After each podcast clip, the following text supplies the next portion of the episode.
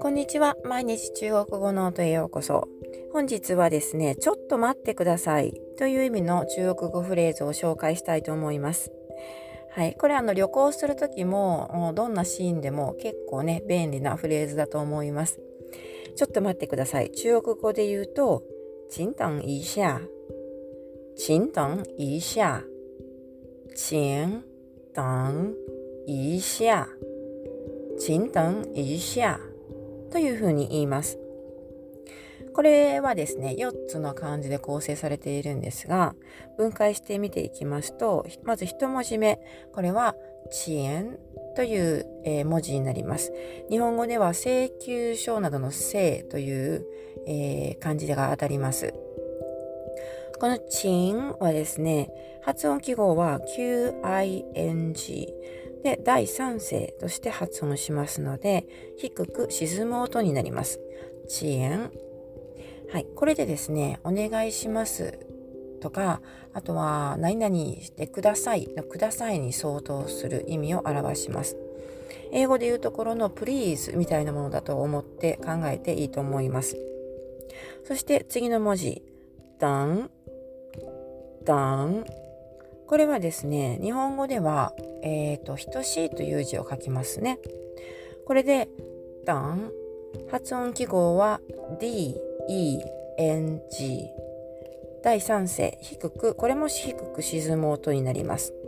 ダン、ダンという音になります。そして、えー、これで、あのー、待つという意味の動詞になるんですね。ちょっとね、漢字を見ていると意外かと思われるかもしれないんですが、これが待つという意味の動詞になります。そして後の2文字はですね、一塊となって意味を構成します。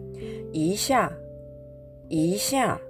これまでにもね、何回か出てきていますが、これは分解すると関数字の1と上下の下という漢字が当たります。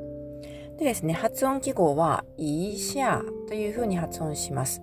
この関数字の1はそもそも第一声高く平たく伸ばす音のえーと、成長が当たっているんですがこのこのように視野みたいにね第4声が後に来た場合は第2声に変化します。なので第2声は下から上にずり上がる音。そして視野、下という文字。これはですね、XIA と書いて第4声上から下に急降下する音になりますので、イシアで、えーさえー、下から上に上がってそして下がる音第2声第4声のコンビネーションになります。はい、これでですね「いしゃ」という一塊になって「ちょっと」とか「少し」という意味になります。なので全て全体を、えー、まとめて発音すると「ちんたんいしゃ」「ちんたんいしゃ」というふうになります。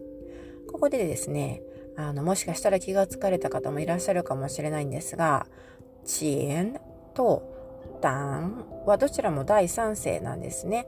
であの第三声が2つ重なる場合はですね成長変化が起きまして最初の第三声が第二声に変わります。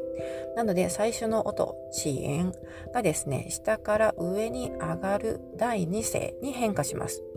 なので続けて発音すると「チンタン」というふうになります。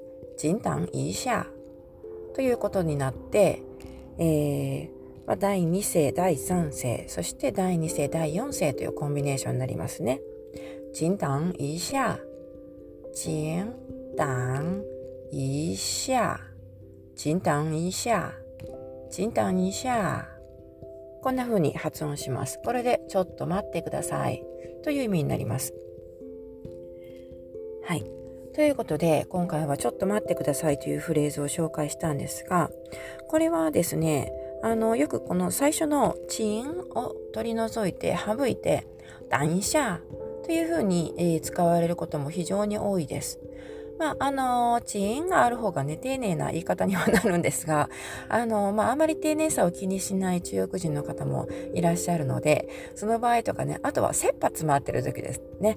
はい。あの、ちょっと待ってくださいっていう時って切羽詰まってることが多いと思うんですが、その時はね、ダインシャーという風だけで済ませることが割と多いです。